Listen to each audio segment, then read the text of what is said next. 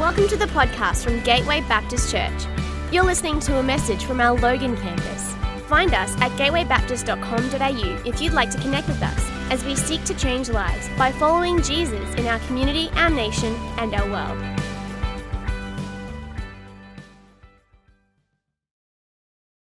Good morning. So good to be here. Can't believe next week is the birthday.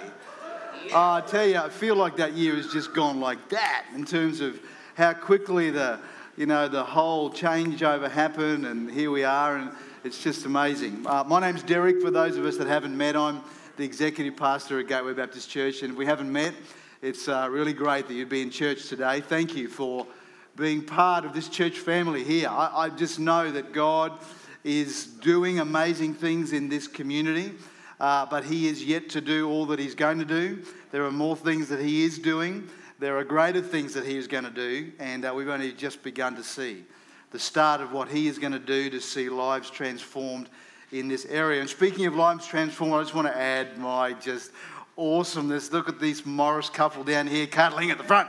Looks so good. I, am just, I, have you signed your name, Courtney, like about a thousand times? You know, Courtney Morris, Courtney Morris. You don't have a signature? Oh, no. Isn't that the thing you do when you first get married? You just sign your name a hundred times, ladies. Is that what you did? Yeah, yeah, yeah. You did, didn't you? You did, yeah. Yeah.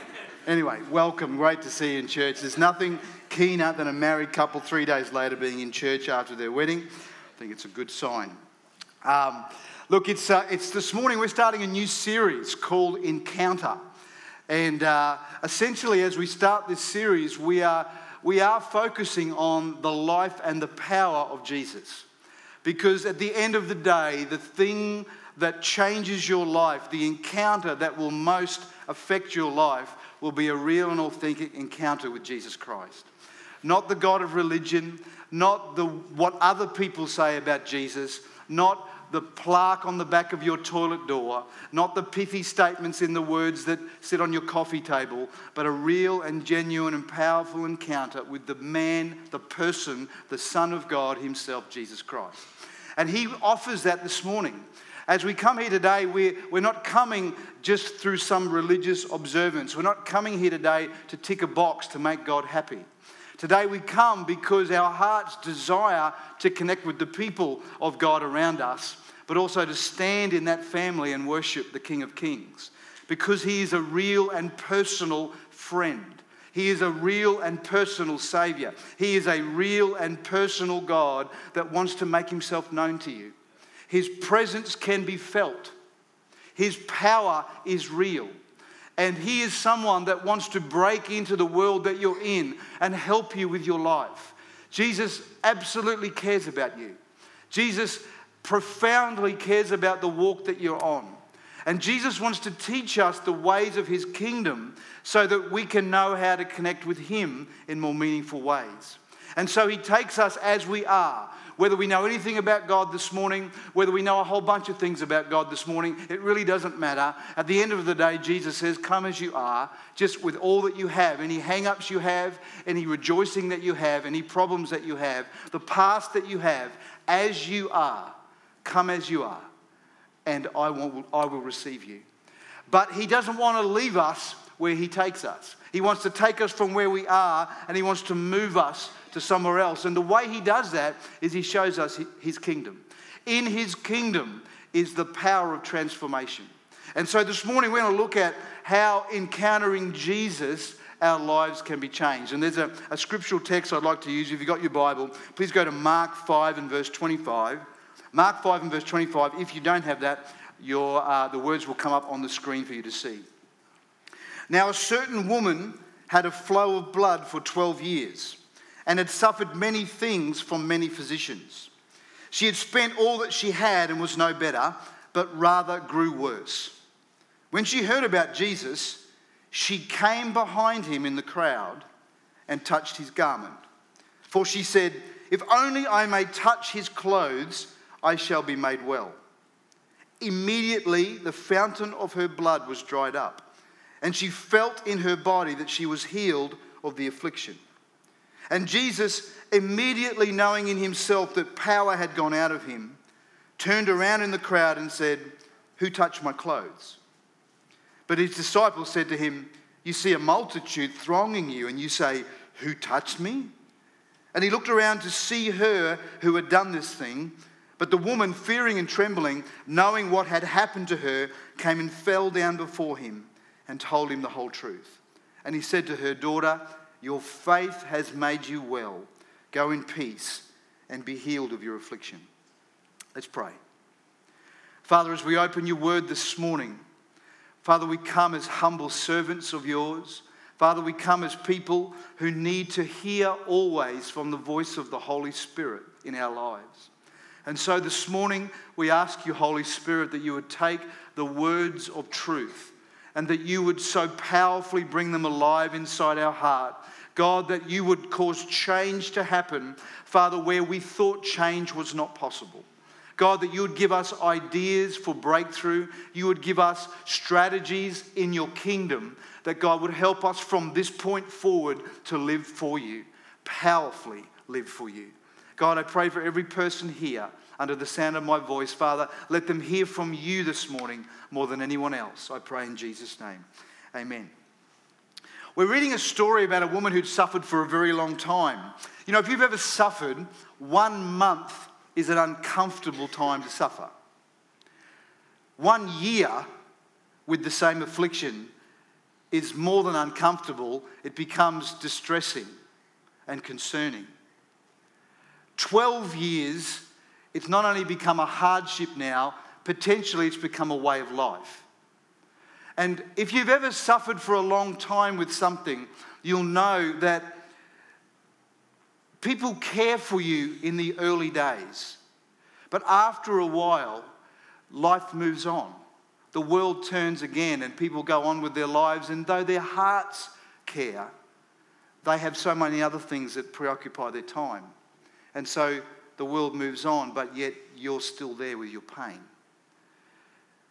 That's true for many thousands upon thousands upon thousands of people around the world today who suffer with affliction of some sort, whether that's a physical affliction, whether it's a mental affliction, emotional affliction. They find themselves in a place of isolation. This woman was in the place of isolation. And it's probably hard for me to convey to us in this Western society, this time where we've seen the rise of the, of the place of, the, of women in society into a place of, of great standing, a place of the equal opportunity in many ways. And though I'm not saying that journey has been completed, we don't understand what it's like to wind back the clock 2,000 years to really put ourselves in a place of what it was to be a woman in that society. If you were a woman then, you were considered the property of your husband. You were ranked in the law alongside his ox and his donkey. Now, I don't know about you, but that's not particularly encouraging to hear, I think, if you're a woman this morning. She's, you're ranked after his children in the level of importance according to the law of the society. You're not mentioned at all in the lineage of your family whenever your family tree is being spoken of. If you were injured at any time, you were rated as a damage to property, and compensation was received by the male on your behalf. You could be disposed of along with any other unwanted assets as part of an estate that was being wound up. And your future security was bound up in the loyalty of your children's mercy because when your husband passed on, only your children's favour kept you, kept, you were kept safe and secure. And so this woman's affliction caused her to have less social standing than that. And so she was an outcast in her community. She was unclean. She had an issue of blood. And the law clearly said that anywhere that she stood, anything she sat on, anything that she touched in any way would be considered unclean and would have to be separated for seven days before it could then be brought back into the community. And so, therefore, in the flow of commerce and economics within any community, no one could afford to be put out of the community for seven days, so they just stopped touching you. And so this woman had been afflicted with this particular condition for so long now that she would have lost all connection whatsoever with the people around her. She would have not lived with her family and friends for 12 years. She would not have held her children or grandchildren for all that time. She'd not felt the warmth of her husband's affection. She wouldn't have shared a meal with her extended family. She would have been outside of temple life. She wouldn't have been able to be part of the sacrifice. She wouldn't have been part of the Sabbath meal. She wouldn't have been part of any of the regular seasonal feasts, offerings, or sacrifice of the community. She was literally and utterly, for 12 years, living in isolation. Now, We've all been lonely, but I think living in isolation in this way, where the community intentionally walks the other way and shouts at you unclean, is something we've never experienced. Long term illness will do this to you. Your world retracts, it reduces, it shrinks, and it isolates. About a year into me coming to uh, Gateway as pastor, uh, I went to jump on stage to lead communion uh, one Sunday morning, and as I jumped up on stage, my heart flipped into this crazy, irregular electrical beat. And it was very unnerving. I didn't black out, but I kind of got very dizzy. It was very, very unsettling. And I managed to get off the stage because people were coming to receive their communion goblet uh, glasses but so they were occupied. So I managed to shrink off stage, grab Jason, sit in the front row as I was huffing and puffing to try and get a breath. He said, What's wrong? I couldn't even tell him what was wrong, but he went up to lead communion. I went outside as I was walking up towards the car park, trying to get my breath back, wondering what on earth is going on with me. My heart flipped back into beat again, and I was okay. And so I began a physical journey. I got it all fixed up, and that was sort of the easy part. The challenge was my mind my mind latched onto my heartbeat as an awareness. And every time I would go to get up on stage again to preach, which was the very calling of God that He had for me, I would feel this overwhelming sense of anxiety because I thought, what if it happens again?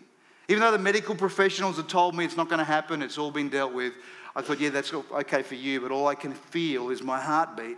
Because, of course, when you get up to speak at any time, if you've ever done it, you're just a, a little bit aware of your own nervous energy. And so here I am, and I found myself becoming isolated in my own anxiety because I had a job to do, I had a ministry to perform, and on the other hand, I had this growing anxiety about how on earth I would get past this thing. If you were to read my journal for a couple of years, I would write every, almost every fourth morning I was spending time with Jesus.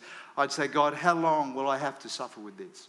I tried different things. I tried everything I thought of to distract myself, and I, I just couldn't. And yet the level of anxiety kept coming up and up and up. There was one particular morning I was sitting with the Lord. It was early one morning at the office. And without a word of a lie, as I'm telling you this story, it's as real, as true as, as anything I've ever known. I know what the presence of God is like, but I can tell you Jesus walked into the room. And it was very different to just the presence of God, it was Jesus. I could just tell there was just a, a holy awe that came into the room. And I felt him say to me, Ask me the question that you want to ask. I've looked back on that moment for a minute many times, and it's interesting in the Gospels, Jesus always said to those who came to them, What is it you want from me? So I wondered, it was at the time I didn't think anything of it. I, so I said to him, Jesus, how can I be free? And he said just this to me and only this it has to do with you. Now, that may seem like a mystery to you, but to me, it was an absolute puzzle unraveler. I thought the devil was trying to steal my calling. He probably was trying to do that too. But there were some other things taking place. I thought it was all external. Jesus said, No, it has to do with you. It's you, it's inside you. You've got to fix that. And so I, that started a whole new way of thinking. I started to believe that God was hearing, God heard me. He was with me. He was giving me a key to how to get free inside. And of course, from there on in, it, it, it, it's become a wonderful journey, and I can stand before you and say, I'm free. God has set me free. God has shown me the keys to be free. But can I tell you, the turning point for me was an encounter with Jesus. It was an encounter with Jesus. The key to me, the key to you, the key to your freedom, the key to your future lies in the heart of God. He knows exactly the thing that you need to hear from Him in order to walk free of whatever the thing is that you found yourself in. And I'm convinced of this this morning, not from an abstract idea, but because we've all got a living, breathing testimony of how Jesus has done that for each one of us. When I look at this woman's story, one of the biggest miracles that I see in her life is that hope was still alive inside her for her answer 12 years later. Hope was still alive. She said, If I could just touch the hem of his garment, I'll be made well. If I could just touch it. See, that tells me that she hadn't allowed bitterness or offense to come around her heart. Inside this woman, there was still a sense of hope that she could be well. Something inside. If she wasn't in that place, she wouldn't have even been able to receive the idea that healing was possible. She would have said, That's it, I'm done. My life is what it is. I will stay in my isolation and I will, I will feel trapped. If anyone had a reason to be a bitter and offended with God, perhaps it was this woman. But her heart was soft. The hope that things could be different had not died within her. You know, hope makes room for your miracle. Hope makes room for your miracle, but offense shuts down hope. Offense closes down the opportunity of you receiving the revelation from God, the understanding from God of how He is dealing with this at the moment and what He's doing to help you move through it. When we get offended, and it's easy to become offended with God because our pain is real. What we're feeling is real. The situation we have is real. And we cry out to God and we say, God, don't you care? And the cry is real. At some point, the cry becomes gut level real, and we say, God. And sometimes our question becomes anger, and anger becomes offense. And we blame God. Our quest for answers can lead us to a rejection of mystery. See, mystery is often treated as something that's intolerable. But living with mystery is the privilege of our walk with Christ. If I understand everything in my Christian life, then I have an inferior Christian life. If I understand it all, faith is living according to the revelation I have received in the midst of the mysteries I can't explain. It's living with the faith I have received, the revelation of what God's shown me, next to the mystery of what I can't explain. And I live in the middle of that, and you live in the middle of that all the time. Because we serve a God of infinite intelligence, infinite power, and if you fully understand Him, then you've reduced Him to a small size. You could never understand Him. That's why Christianity is called faith an intellectual gospel creates a God that looks like us. It fits us. It's, it's a God of our size. But faith seeks a God despite the contradictions we see in the mystery. Can I say that again? Faith will seek a God despite the contradictions that we see. And somehow or other, faith is able to hold the hope that tomorrow can change in, in that tension of the mystery. Folks, this morning, only God can help you do that, though. Because left to ourselves as human beings, we want to lay blame, we want to put that at someone's feet, and we want to say, that's the fault. And we want fault to lie somewhere. If we embrace revelation with one hand and mystery with the other, are we not forming a perfect cross? Are we not living the crucified life? Is that what the crucified life looks like? I live in the tension of the two. I know something about God. You know something about God. I walk with God. You walk with God. But I don't know a whole bunch about God. The challenge is to bring our expectation up to the standard of God's word and keep it there despite the circumstances. The infinite of God will always challenge the finiteness of your logic. But see, Jesus is the Logos. He is the word, the logic. Everything makes sense in Jesus. Jesus can make everything make sense. In Him, everything exists. And in Him, everything makes sense. My daughter Abby, and I think I have a video on the screen somewhere there that will come up, is sitting in the front row, and she's just going to love the fact that I'm doing this this morning. But look at that kid, would you? Look at, look at that kid.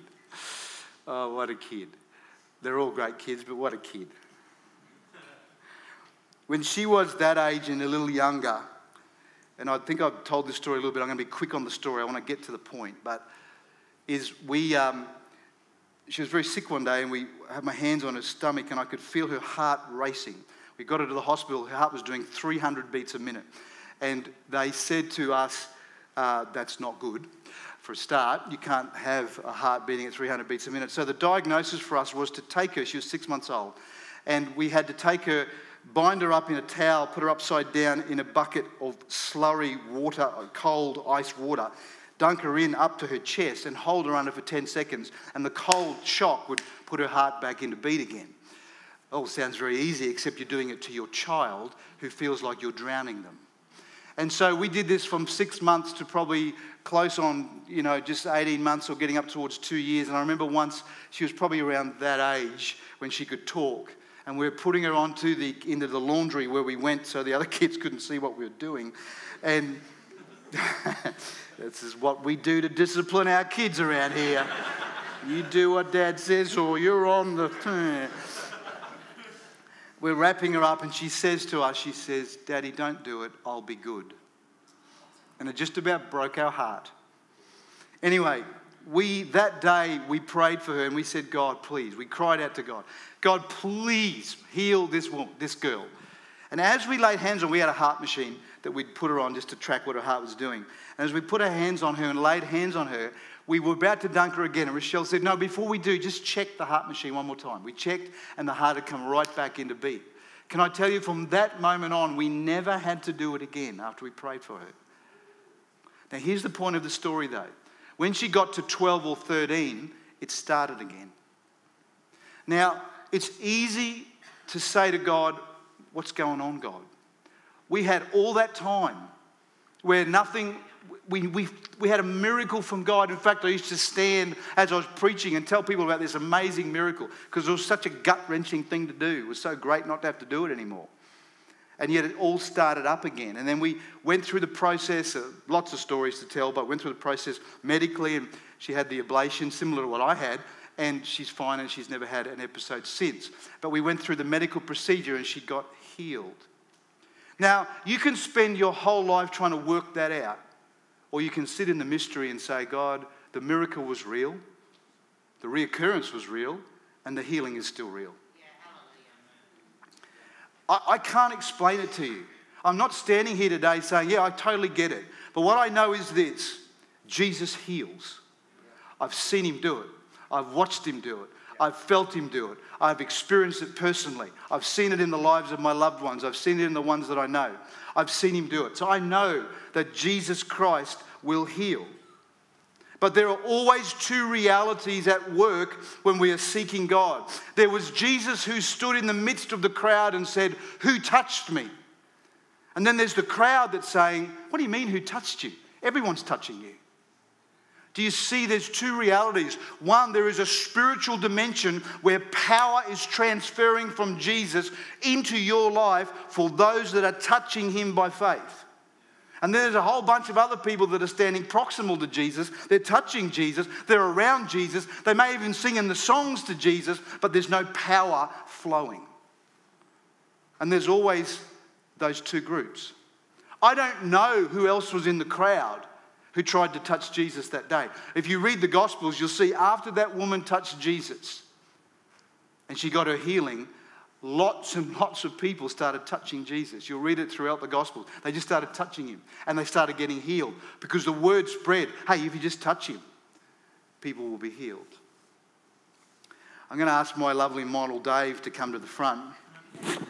Don't you reckon? Look at Dave and I. We're actually kind of dressed the same colours today. Look at this. It's, it's look like a couple, couple of magpies, really, when you look at it. Anyway, you robe yourself. Dave has on, thank you, Nalene, for this, has on a prayer shawl. It's a really powerful truth that this woman, a, he's a lovely looking woman, isn't he, that day? just while Dave stands there, let me just put this scripture up. The question I want to ask you this morning is Who is Jesus to you? Who is Jesus? She just didn't see, this woman didn't see Jesus as the man from Nazareth. If you read scripture, the man from Nazareth amongst his home people, they said it's just the carpenter's son. He can't possibly have an answer for us. And the Bible records that he could do no great miracle amongst them because they just saw him as the man. But she didn't see Jesus the man, she saw the Son of God, the promised Messiah. Go to Malachi and verse 4, chapter 4 and verse 1. I'm positive she saw this and she knew prophetically who she was looking at. For behold, the day is coming, burning like an oven, and all the proud, yes, all who do wickedly, will be stubble.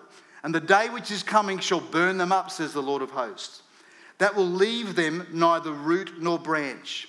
Here's the bit. But to you who fear my name, the Sun of Righteousness shall arise with healing in his wings. He will arise with healing in his wings. What you're seeing here is the talit, the prayer shawl. And around the edge of it is what's called the tzitzit. It's here. And on it is written in Hebrew a whole bunch of promises, covenant. And if you were a person, a rabbi, someone, a teacher in, in that time, you would have on you the talit. And on, around the borders of the outside would be the tzitzit, where you would write on there the scriptures of the covenant, things that for you were the words that framed up your faith. And what would happen over time, and I don't have time to totally unpack this, but, but the Pharisees would get quite pompous about that. And of course, the borders would become quite big. And the bigger the borders, of course, the more important that you were. Jesus would talk about it. You would really talk about the phylacteries. If you read the, the King James Version, their phylacteries have come too big. That's essentially the borders. They became puffed up with it. But Jesus wore this, and he also, around the outside, what are the words of the covenant? They are the promise of the, that the rabbi themselves is leaning on. It's the authority on which their life stands. It's the power on which they see their life through the covenant of God. And, and as they sit to pray, just hold this out for me. You'll see that when they pray, they pray, they put themselves under their prayer shawl, and it becomes the wings under which they pray.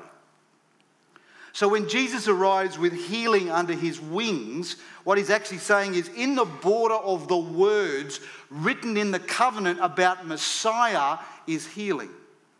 And this woman saw that promise and said, This man is Messiah. If I touch the covenant words of this prayer shawl, I will be healed. So, what she wasn't, she wasn't just talking about the cloak that she was touching, she was touching the covenant. She was touching the bit that she said, if he's Messiah, then that covenant will affect me, healing under his wings. It's why just, uh, thank you, Dave. Round of applause for Dave. It's why Isaiah 40 says, They that wait on the Lord shall renew their strength. They'll mount up as wings as eagles. They will run and not go weary. They will mount up on the wings of eagles. If you wait on the Lord, you will mount up because your wings, your prayer life, your covenant, the words that God will speak into you in your prayer life that actually support the power of your faith will grow. Your wings are made of the words that God gives you by revelation in your prayer life. That's where you rise with strength and you'll run and not weary and you'll walk and not grow faint. It's because the words inside you will carry you. Do you see? The wing. So she saw that and she came and she touched the hem of his garment. She was identifying him as Messiah and she was claiming that the Sun of Righteousness shall arise with healing in his wings. And God, I will take that healing today. And that's what she did. Who is the Jesus that you see? Jesus has the power to heal today. In this story, we see Jesus say, I felt power go out of me. I felt power go out of me. There is a tangible power in Jesus. He felt it go out of him. there is a real authority over sickness, over every name that is named, over every devil in hell, over every condition that wants to take your freedom prisoner. There is a name that is named that can unlock that particular prison because its power is far greater. Folks, it's not a contest between dark and light.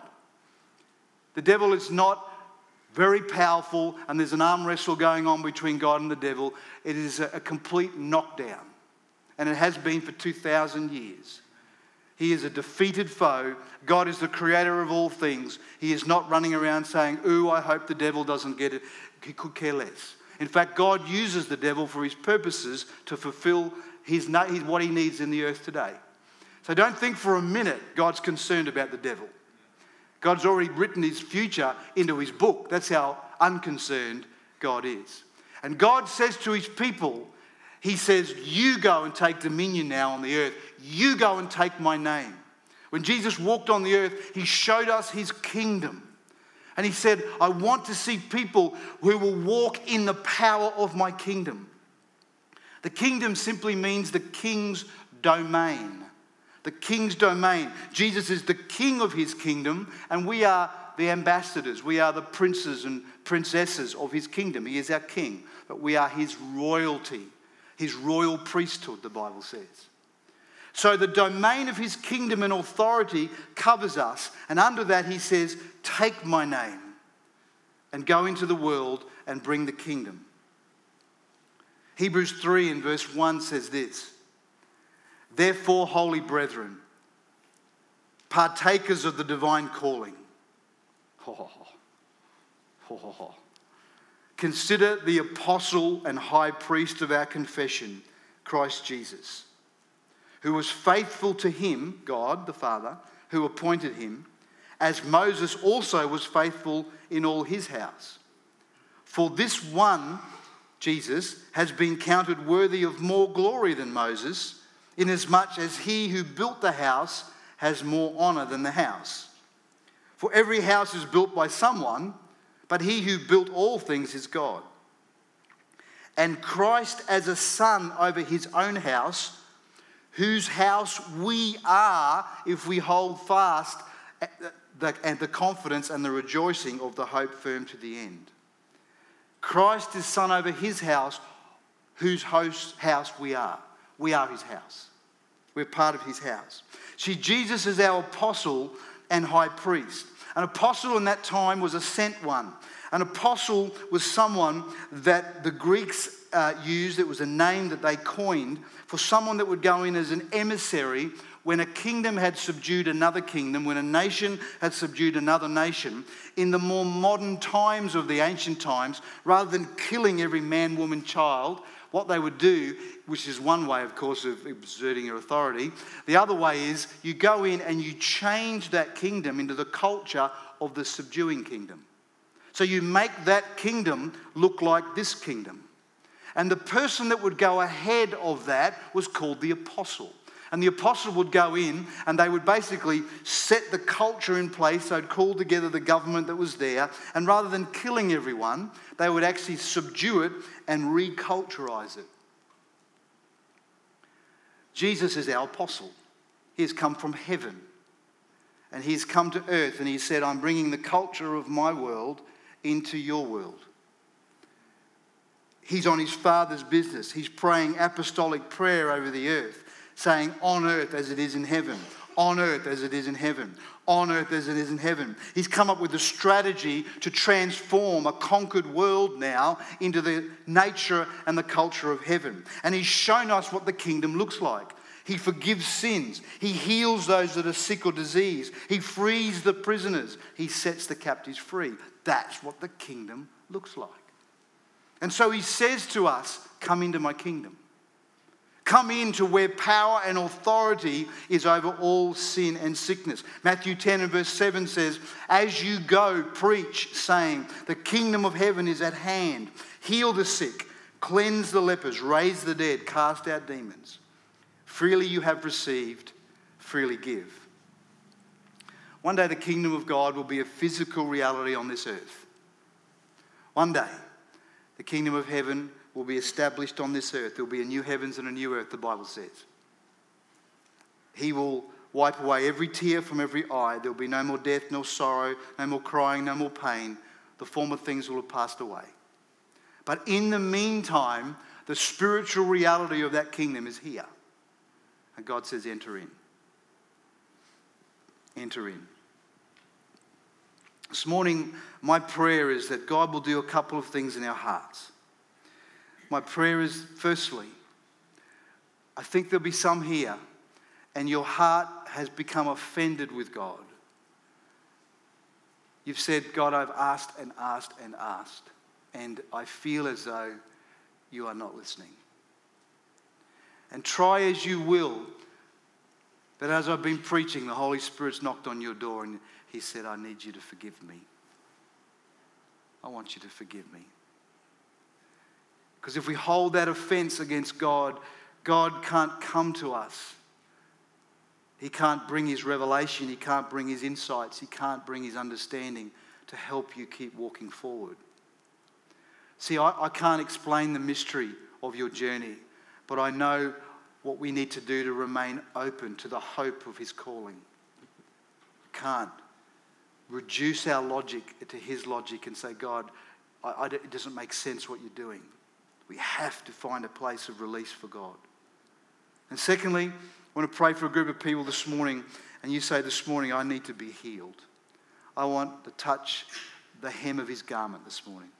I want to touch his heart. I want to touch his power. I want to be free. I want pain to stop. I want this condition that's in my body to go. And I'm asking Jesus this morning to set you free. There'll be others too, I think you'll want to come and stand in the stead of someone that you're praying for. They may not be here this morning, but you want to stand with them. We're going to do that in a minute. Could we just pray? Jesus, we invite your presence and your power to fill this place.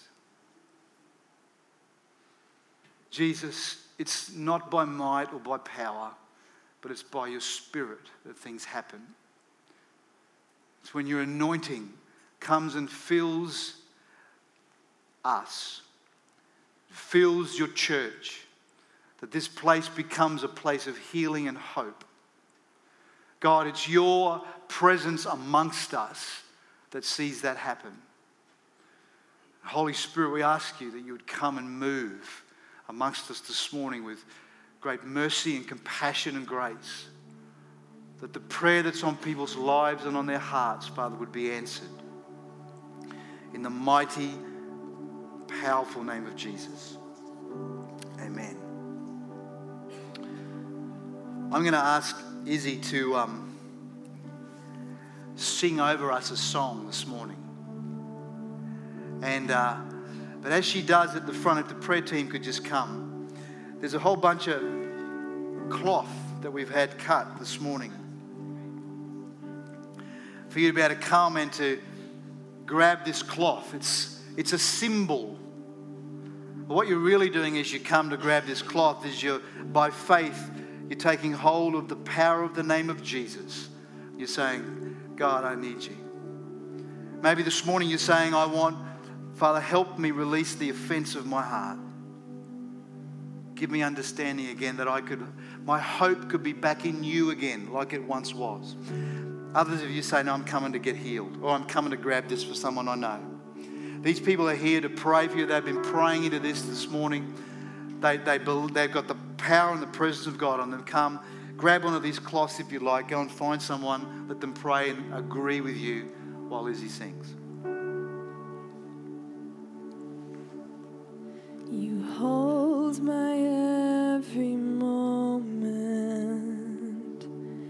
You calm my raging sea.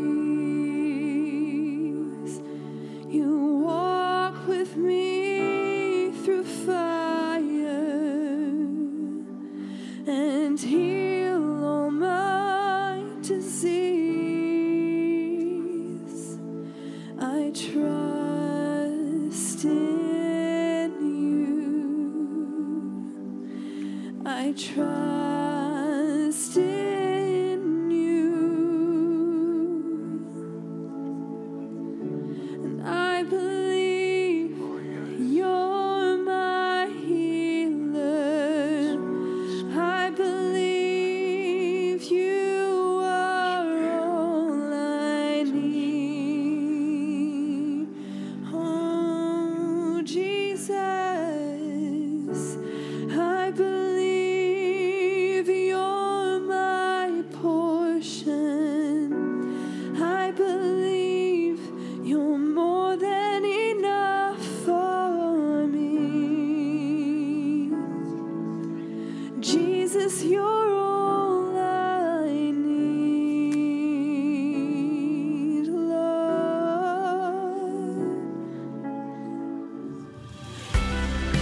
hope you've been blessed by this message from Gateway Baptist Church. We're a growing family, and everybody who walks through our doors is welcome. If you'd like to connect with us, please head to gatewaybaptist.com.au to find out more.